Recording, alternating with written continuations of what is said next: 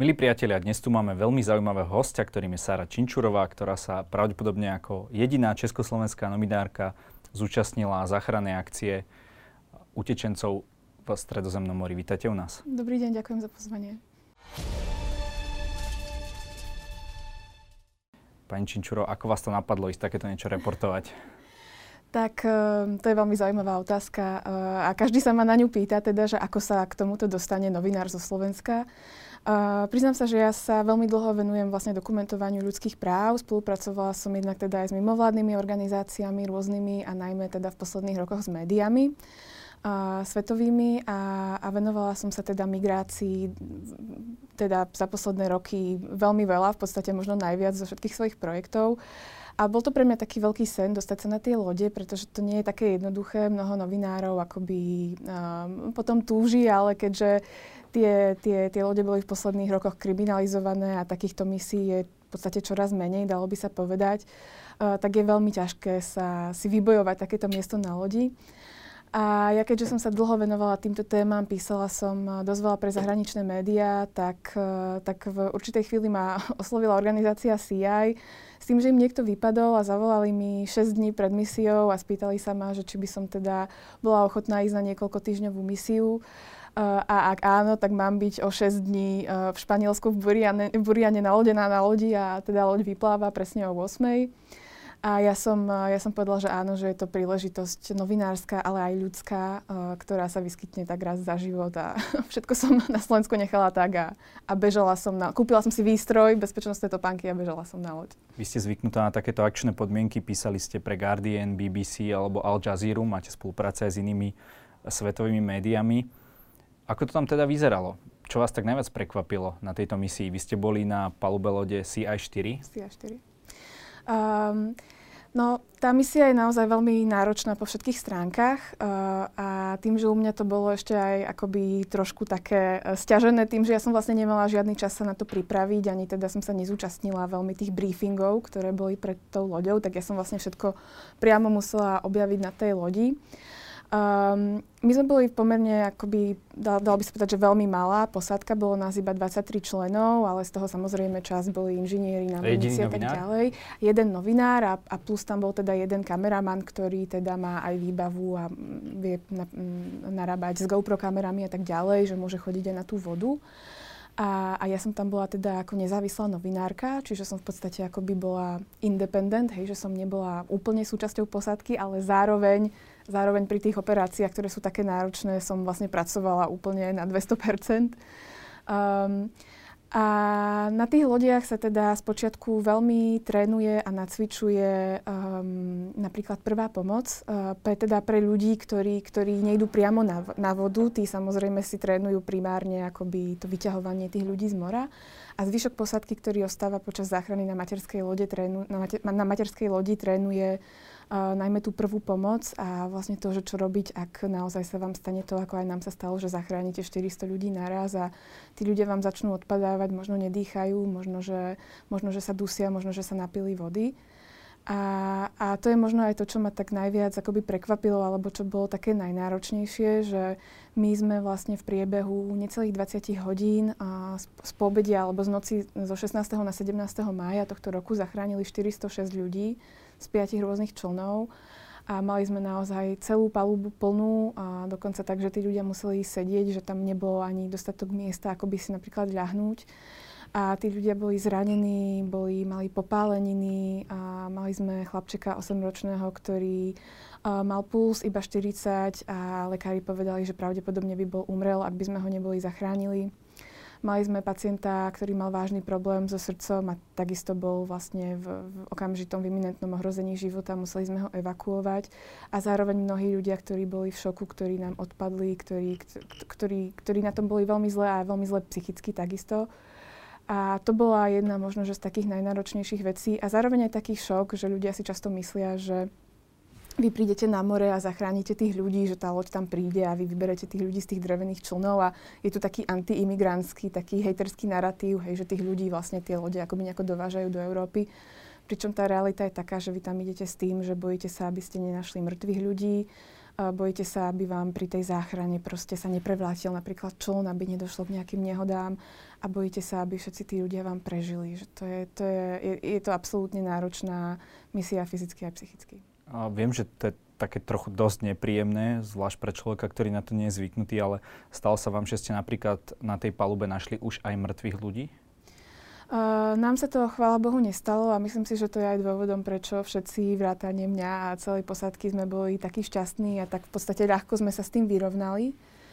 Ale uh, stalo, sa, uh, stalo sa nám, že sme našli, stalo sa nám, že sme našli jednu prázdnu loď, ktorá, ktorá bola, sme si v podstate na 100% istí, že tú loď vlastne evakuovala a vyprázdnila a vrátila do Líbie tzv. Líbyská pobrežná stráž, ktorá sa vlastne snaží migrujúcich ľudí zastaviť a vracia ich naspäť do detenčných centier do Líbie. Takže to bol vlastne, to bol, to bol vlastne prvý, prvý člon alebo prvý, prvé plavidlo, ktoré sme našli, bola prázdna loď.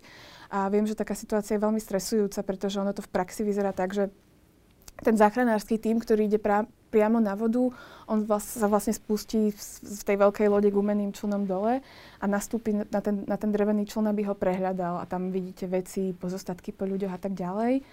A tie drevené lode, oni sú dvojposchodové zväč- zväčša, také tie väčšie lode. A väčšinou ženy a deti alebo nejakí slabší ľudia sú dole v tom podpalubí a, a hore Ako sú viac muži. chránení. Ako by viac chránení. A zároveň tam nie je dobrý kyslík, hej, že môže tam natiecť voda, takže je to také, no ale, ale áno, de facto sú viac chránení pred tými vlnami a muži väčšinou sú hore, preto aj na tých záberoch, eh, keď ľudia hovoria, že sú to samí muži, väčšinou je to tak, že ženy a deti sú dole. A, a viem, že pre tých záchranárov toto je najväčšia, najväčší stres, že oni vlastne musia zísť do toho podpa- podpalubia a oni vedia, že ak tam bude nejaký proste mŕtvý človek, utopený človek, tak ho nájdu tam. Takže toto je pre nich tá najväčšia úzkosť. Chvala Bohu, nám sa to nestalo.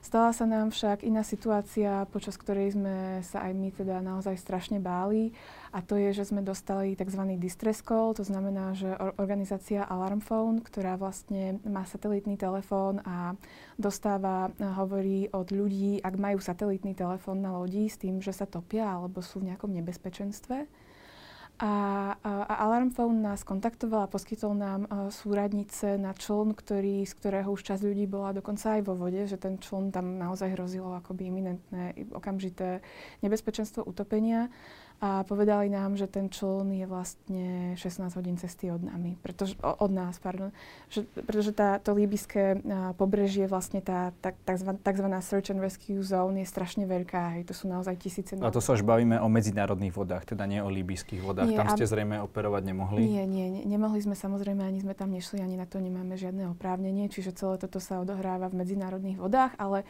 teda v tých, ktoré sú geograficky blízko Líbie, my sme boli asi 80 námorných míl od pobrežia Líbie, pretože tam sa topí vlastne najviac tých člnov. Ale vlastne to, to, tá, toto líbyské pobrežie akoby sa rozpína, hej, teda je, je strašne veľké, čiže, uh, čiže my sme boli uh, skôr na, na západnej časti a vlastne ak, ak, sa, ak sa tá loď topí niekde úplne inde, ona naozaj de facto môže byť hodiny a hodiny a hodiny cesty od vás. A, a táto loď bola teda 16 hodín cesty od nás.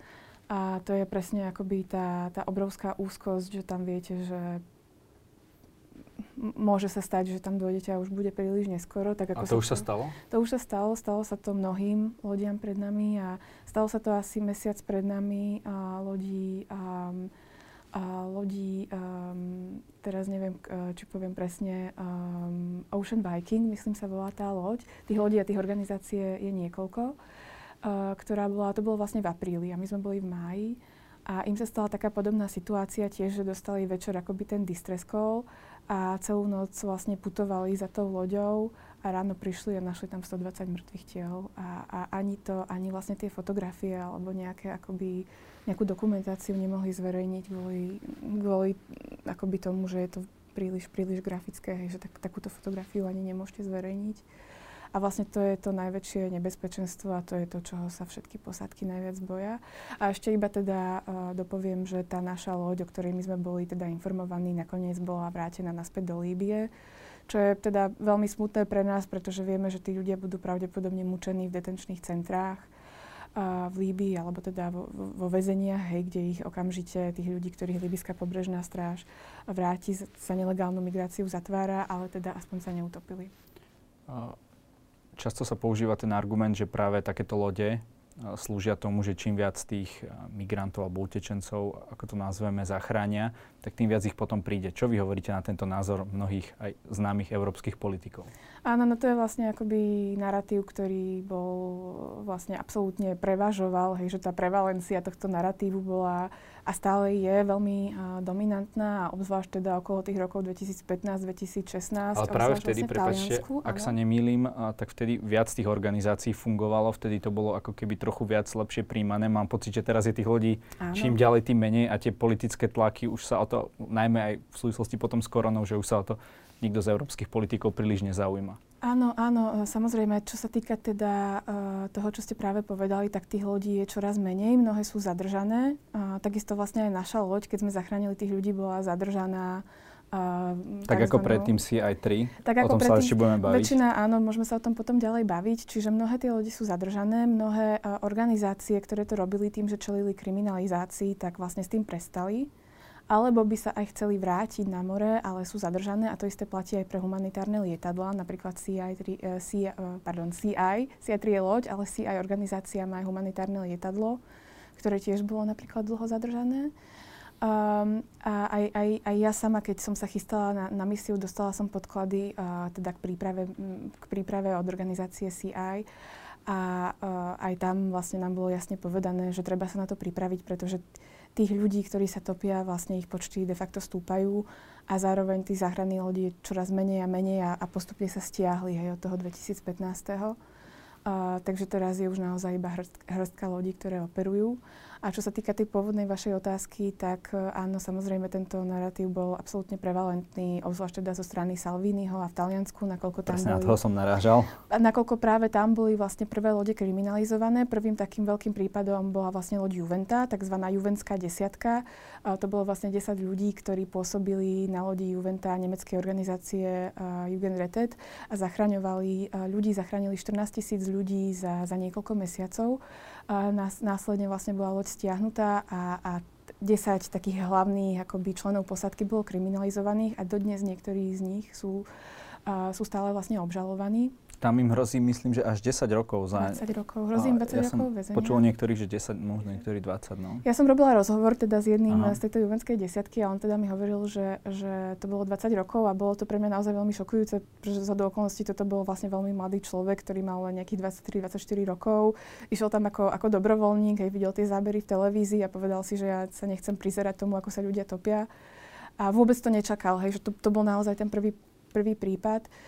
A um, akoby ono je veľmi dôležité si uvedomiť, že no prvá vec je taká, že my, my sa tu ako keby dohadujeme o tom, že prečo tí ľudia migrujú a ako a, a, a či, či tie lode akoby ich zvýšia ich počet alebo znížia, tak tí ľudia zatiaľ umierajú, že to je jedna taká vec, že, ktorá podľa mňa je veľmi dôležité si uvedomiť, že, že mali by sme najskôr tých ľudí zachraňovať a až potom sa akoby nejakým spôsobom debatovať, že je to také trošku akoby absurdné. Ale druhá vec je tá, že vlastne uh, na toto bolo realizované mnohé, mnoho štúdií a uh, vlastne ľudia, keď unikajú pred niečím, ono existujú tzv. push a pull faktory. A ľudia väčšinou práve utekajú v dôsledku, v dôsledku tých push faktorov. To znamená, že keď niekto, ako napríklad ľudia, ktorých my sme zachránili, čelí mučeniu v Líbii, čelí znásilňovaniu, je zatvorený v tých detenčných centrách, o tom sa tiež môžeme pobaviť, tak uh, nám napríklad ľudia hovorili, že my sme vedeli, že riskujeme smrť. Matky s deťmi nám hovorili, že my sme vedeli, že, že proste to nemusíme prežiť, že ja, moje bábetko to nemusí prežiť. Napriek tomu je to lepšie ako detenčné centrá.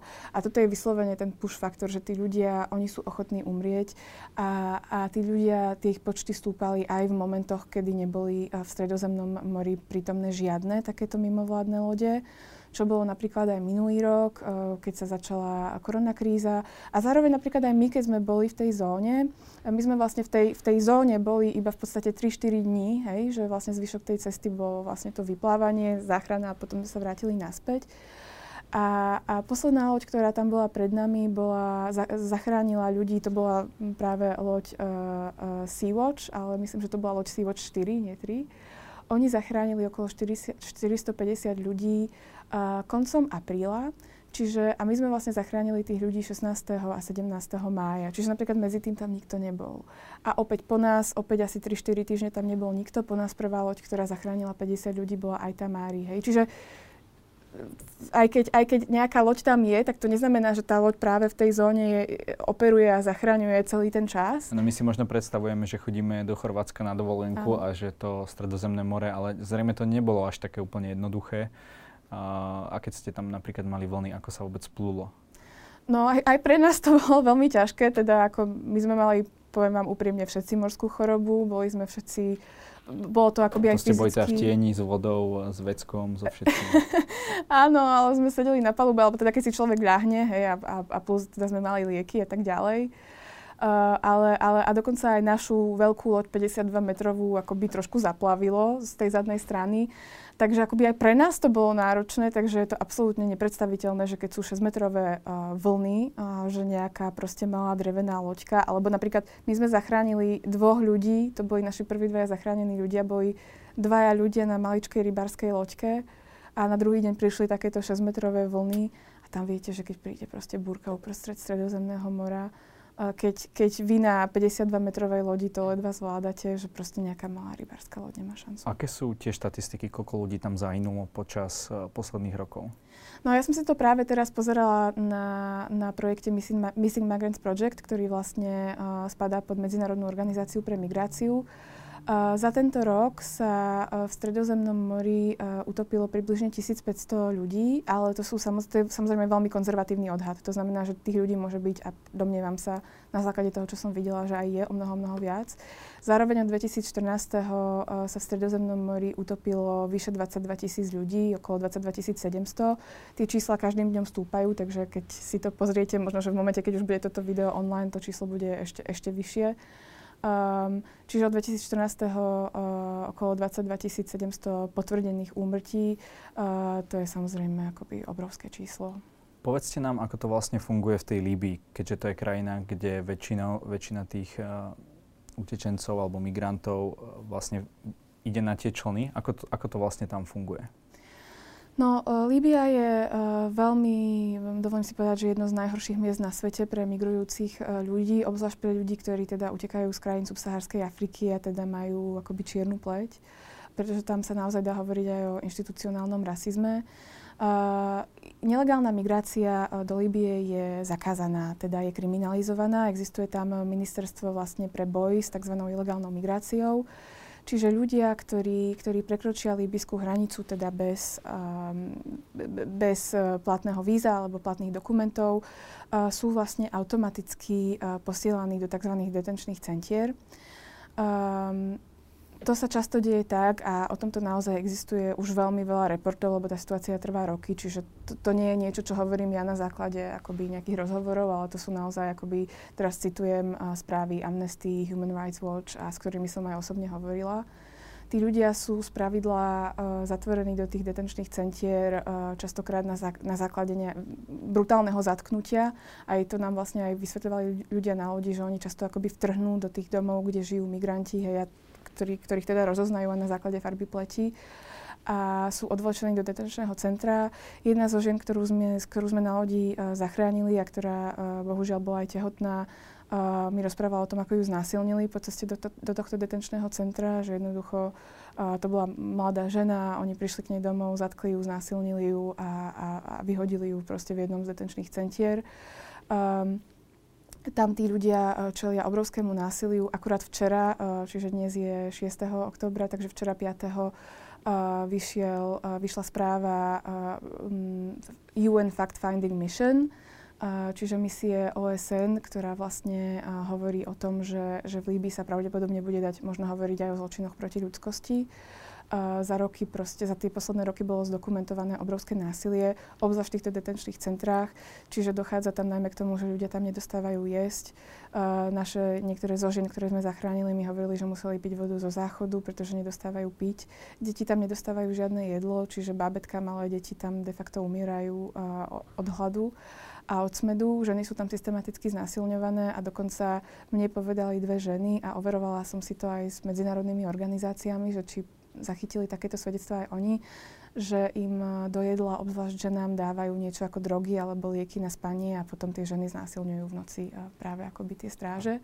A ja by som ešte dodala, že som napísala článok pre New Humanitarian práve o, práve o, o násilí, ktoré, o ktoré mi popísali ženy na lodi a, a, a oslovila som teda so žiadosťou o vyjadrenie aj práve toto ministerstvo pre, pre boj s nelegálnou migráciou v Líbii opakovane a, a teda aj prostredníctvom a, teda v spolupráci s, s inou osobou, ktorá hovorí po arabsky a samozrejme nám, sa nám nikdy akoby nevyjadrili. Ako sa na toto pozera Európska únia, že takéto niečo sa deje? Ja som videl dokonca reportáž, kde hovorili tí ľudia, že sú bytí, aby, a potom volajú domov a chcú, aby počuli tie výkriky, aby im poslali peniaze, a aby ich teda pustili z tých centier, aby mohli stať ďalej na tú cestu.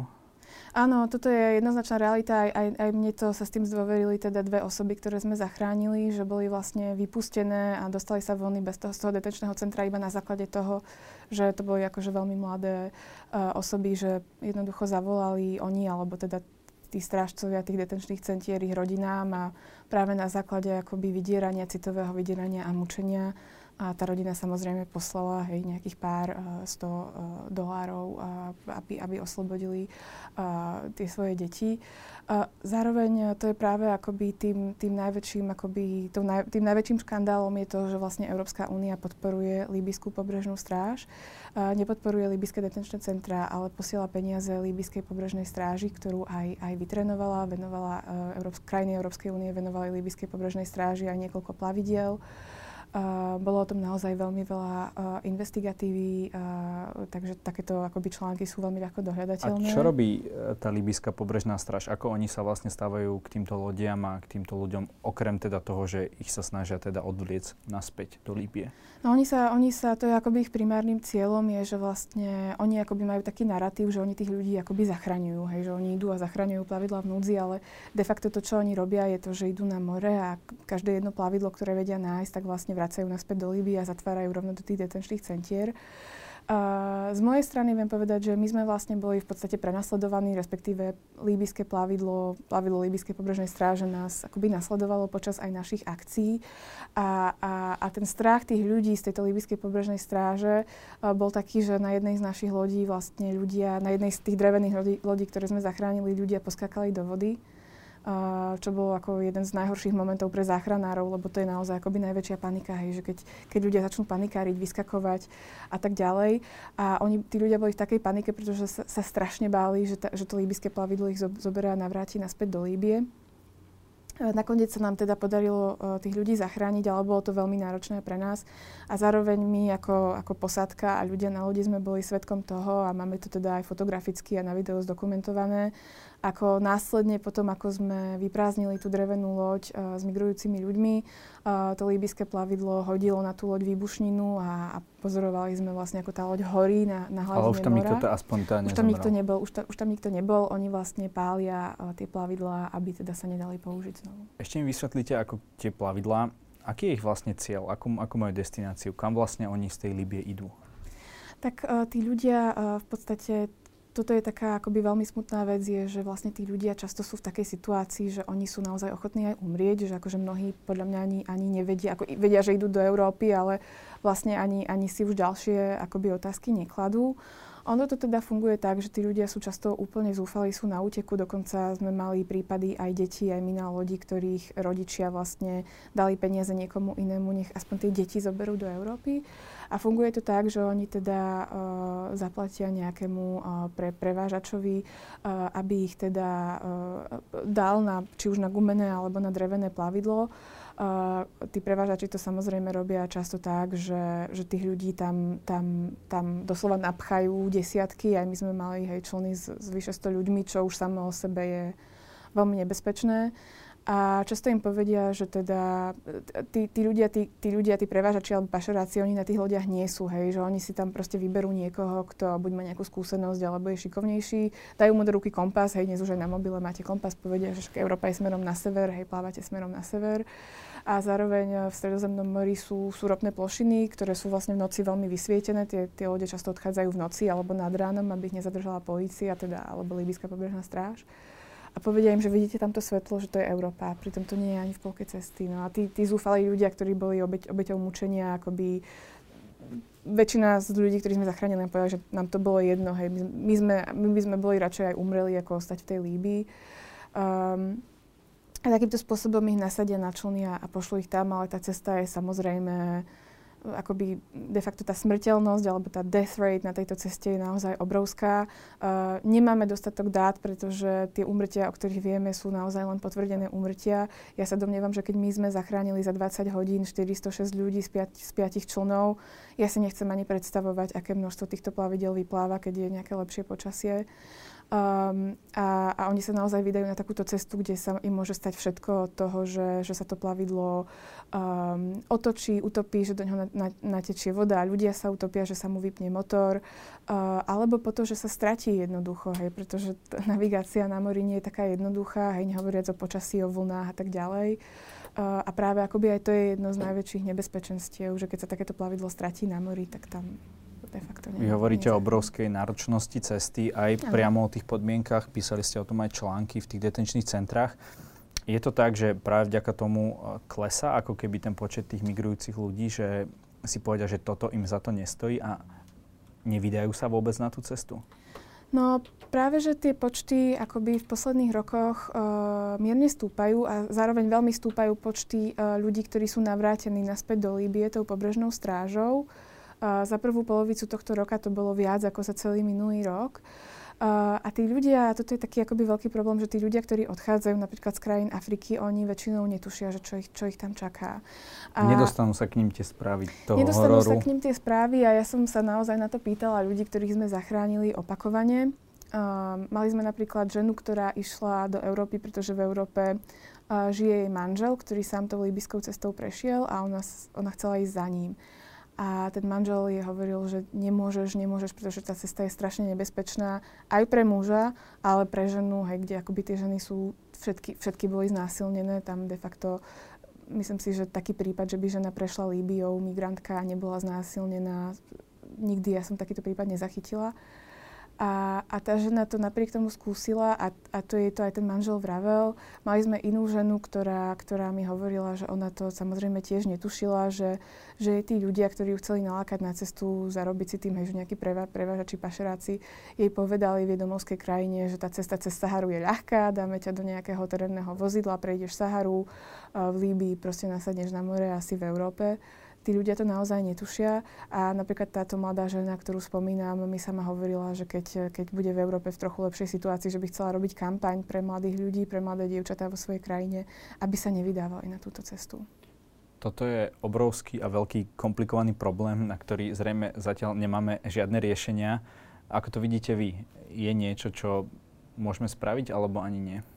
No, je to obrovský problém určite a, a, a možno taká prvá vec, ktorú môžeme spraviť, je, že nezatvárať si pred tým oči, že to je taká, taká vec, ktorú často vidíme v v krajinách e, strednej a východnej Európy, hej, že ako by my tu takmer žiadnych uh, utečencov alebo azylantov nemáme a, a ani nechceme mať. A, a, a miesto toho, aby sme sa bavili o nejakých globálnych riešeniach, uh, tak sa rozprávame o tom, že my im nikdy nepomôžeme a je to ich vec a, a nezapájame sa ani do európskych nejakých akoby spoločných riešení. Uh, z mojej strany je veľmi dôležité, čiže tým pádom akoby jednak uznať existenciu tohto problému a zistiť o ňom čím viac. To je prvý krok, aby sme mohli hľadať riešenia. Uh, zároveň uh, sa domnievam, že je veľmi dôležité, aby sme sa venovali téme klimatickej zmeny, pretože mnoho z týchto ľudí uteká aj, aj vlastne akoby v dôsledku toho, že v ich krajinách si napríklad už nemôžu nič vypestovať. Ľudia, ktorí utekajú z krajín subsaharskej Afriky, v oblasti západnej Afriky v podnebnom pásme Sahelu. A ja som napríklad pracovala v krajine Burkina Faso v minulosti, tam tam sa vlastne rozpína Sahara, je tam dezertifikácia, tam už vlastne akoby na severe tej krajiny si nič nedopestujete, hej, tam roky už nezapršalo, tak to je napríklad jeden z príkladov, aj takýchto príkladov akoby extrémnych klimatických udalostí je veľmi veľa. Čiže to je druhá vec, že vlastne snažiť sa pomôcť tým ľuďom, aby vôbec nemuseli utekať, pretože mnohí to ani nechcú. Ďalšia vec je možno, že venovať sa nejakým eh, kampaniam naozaj preto, aby tí ľudia vedeli, že čo ich čaká, aby vedeli, že tá cesta je strašne zložitá, fyzicky, psychicky, cesta cez Saharu, cez Líbiu, cez Stredozemné more, Uh, jednoducho snažiť sa hľadať akoby uh, riešenia, ktoré by boli trvanlivé, sustainable, uh, miesto toho, že takýmto spôsobom v podstate podporujeme v podstate milície v Líbii alebo ľudí, ktorí páchajú násilie na migrujúcich, čo sa mi zdá jednak ako veľmi, veľmi neúckoprávne a, a zároveň akoby absolútne neudržateľné. Je pre týchto ľudí, alebo sú aj takí, ktorí sa predsa len z tej Líbie vrátia späť do tých svojich uh, krajín, alebo táto ja, cesta je nemožná? Ja som uh, o takomto prípade nepočula, ale za to som počula uh, od ľudí, ktorí mi povedali aj v Líbii, a to sa týka aj iných trás cez, cez Stredozemné more. Počula som to aj od ľudí, ktorí napríklad uh, prechádzali cez Maroko do Španielska, ktorí hovorili, že keď už boli v tej krajine toho tranzitu, či to bola teda Líbia, Maroko alebo iná, že pomýšľali na návrat, že pochopili, že tá cesta za to nestála, že tá cesta cez Saharu za to nestála, že pochopili, napríklad uvideli to more a povedali si, že veď predsa ja takmer nemám šancu to prežiť.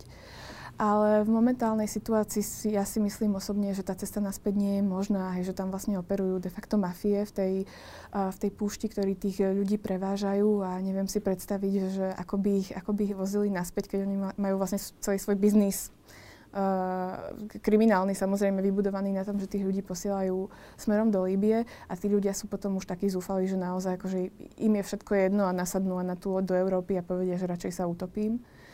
Um, a, ale ja sa osobne domnievam, že ak by bolo možné sa navrátiť na základe rozhovorov, nemám na to kvantitatívne dáta, ale na základe rozhovorov, ktoré ja som za tie roky realizovala, mnohí ľudia mi hovorili, že by sa boli radšej vrátili. Aká je tá skladba, čo sa týka ľudí, tých, ktorí ste zachránili, že koľko tam bolo, neviem, že žien, detí a koľko mužov?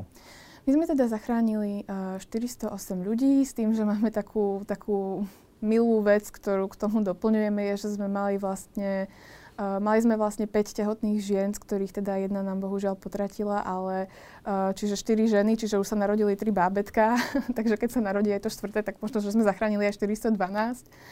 Um, ale teda na tej lodi sme zachránili 408 ľudí a z toho bolo 36 žien a 150 detí. A, z a toho, zvyšok muži. A zvyšok muži. A z toho vlastne z tých 150 detí sme mali uh, uh, 19 maličkých detí a batoliat. Uh, mali sme teda veľkú časť eh, potom takých väčších detí a, a zároveň potom do toho spadali aj maloletí bez sprievodu, ktorí prišli sami, z ktorých niektorí mali len 12-13 rokov. Ako to zvládali tie deti, takúto cestu? Bolo to skôr také, že to dieťa si to neuvedomuje, alebo práve naopak, uh, že bolo ešte na tom oveľa horšie než tí dospelí?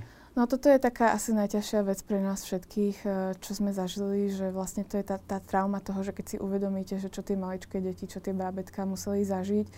A je to veľmi, veľmi smutné, pretože keď, aj ja keď sa tak na to spätne pozerám, že tie úplne maličké deti tomu nerozumejú a a ja sa pamätám, nám sa stala taká situácia s kolegom, to bola posledná loď, ktorú sme zachránili, my už sme, to bolo vlastne 17.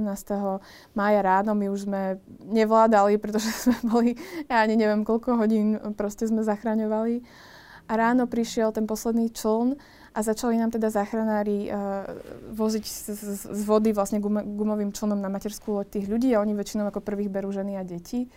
A začali nám podávať, hej, tie deti vlastne ani nevedia vysť po tom rebríku, takže oni nám ich iba podávali a my sme im proste dávali dole tie, tie plávacie vestičky, čo tiež je strašné, hej, že vôbec takýto predmet existuje, že nie že plávacia vesta pre deti, ale pre batoľatá. A podávali nám stále menšie a menšie deti a podali nám štvoročné dievčatko a 5-ročné a dvojročné a bábetko. A, a to bolo také, že vlastne tie deti, my sme museli držať dvaja, lebo tie deti nevedeli ani chodiť a proste sme im dávali do tú, tú vestičku pre to bábetko a ja sa pamätám, že mali sme tam také asi, asi ročné, dvojročné dievčatko, a ktoré, ktoré nevedelo chodiť, ktoré bolo ešte v plienkach, alebo teda pár krôčkov urobilo a ja som ho tak držala za tie ručky a brala som ho vlastne k tej mamičke, ktorá tam sedela pár metrov ďalej. A to dievčatko malo taký, taký ten bábetkovský úsmev, viete, no akože deti sú také roztomilé. A teraz, keď tak spätne nad tým premýšľam, tak si hovorím, že to dieťatko to samozrejme vôbec nechápalo, ale že proste ako mu, to, ako mu toto niekto vysvetlí jedného dňa, keď bude väčšie. A zároveň naše najmladšie bábetko, ktoré sme zachránili, bol 8-mesačný chlapček a tam e, viem, že mama nám rozprávala o tom, že ten chlapček, ona si myslela teda, že už, už je možno mŕtvý a pretože ten chlapček jednak bol v hroznom šoku, pravdepodobne a teda tam sa jednalo a, o hypotermiu, bol, bol podchladený, ako na, na nich špliechali tie vlny a tak ďalej. Hovorila mi, že už nedokázal sa ani napiť z fľaštičky, alebo proste, že nedokázal sa už ani prísať, hej, na ten cumlík a, a že, že mal celú tvár akoby nejakým spôsobom uh, proste bledu, že bolo vidno, hej, že proste už, už, už nie je v stave akoby reagovať a, a, a po tých niekoľkých hodinách na tom mori si myslela tá mama, že, že a proste panikárila a zároveň to bolo strašné aj pre tých ostatných ľudí na tom člne, hej, ktorí sa na to pozerali. Chvála Bohu, to babetko nám prežilo, ale tie deti tým, že sú vlastne vystavené úpalu, podchladeniu, vlnám, vode, a, tak pre tie deti je to asi úplne najhoršie. Mm-hmm. A poďme ešte na jednu tému, ktorú sme otvorili na začiatku. Spomínali sme tých kapitánov lodí, respektíve tie posádky. Aj tu na Slovensku rezonoval prípad pani Raket, ktoré sa napríklad vyjadrovali aj niektorí europoslanci. Ako vy vnímate, že vlastne títo kapitáni alebo aj tá posádka potom čelia trestnému stíhaniu a sú bráni do väzby a tak ďalej? Tak pre mňa ako pre človeka, ktorý bol e, členom posádky na takejto akcii, obzvlášť na akcii, e, v rámci ktorej sme zachránili 150 detí, akoby je to úplne nepochopiteľné. Že to je vlastne takým dôvodom, prečo robím túto prácu, a za ktorú mi mimochodom chodí strašne veľa hejtu a, a obzvlášť teda v československom priestore, a za ktorú teda toľko nenávisti som nikdy v živote nedostala. A to som teda činná medzinárodne a, a robím projekty dlhodobo.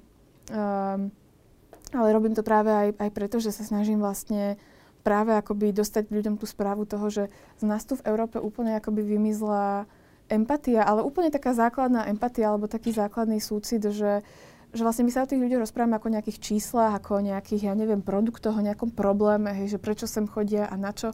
A ľudia mi píšu správy, a toto je naozaj, že 50 takých správ dostanem denne, že ľudia mi hovoria, že tak ja by som tých ľudí možno síce zachránil, ale vrátil do Libie. A tak ja by som tých ľudí ani nezachránil a vôbec by ste ich nemali zachraňovať a vy by ste mali ísť do väzenia.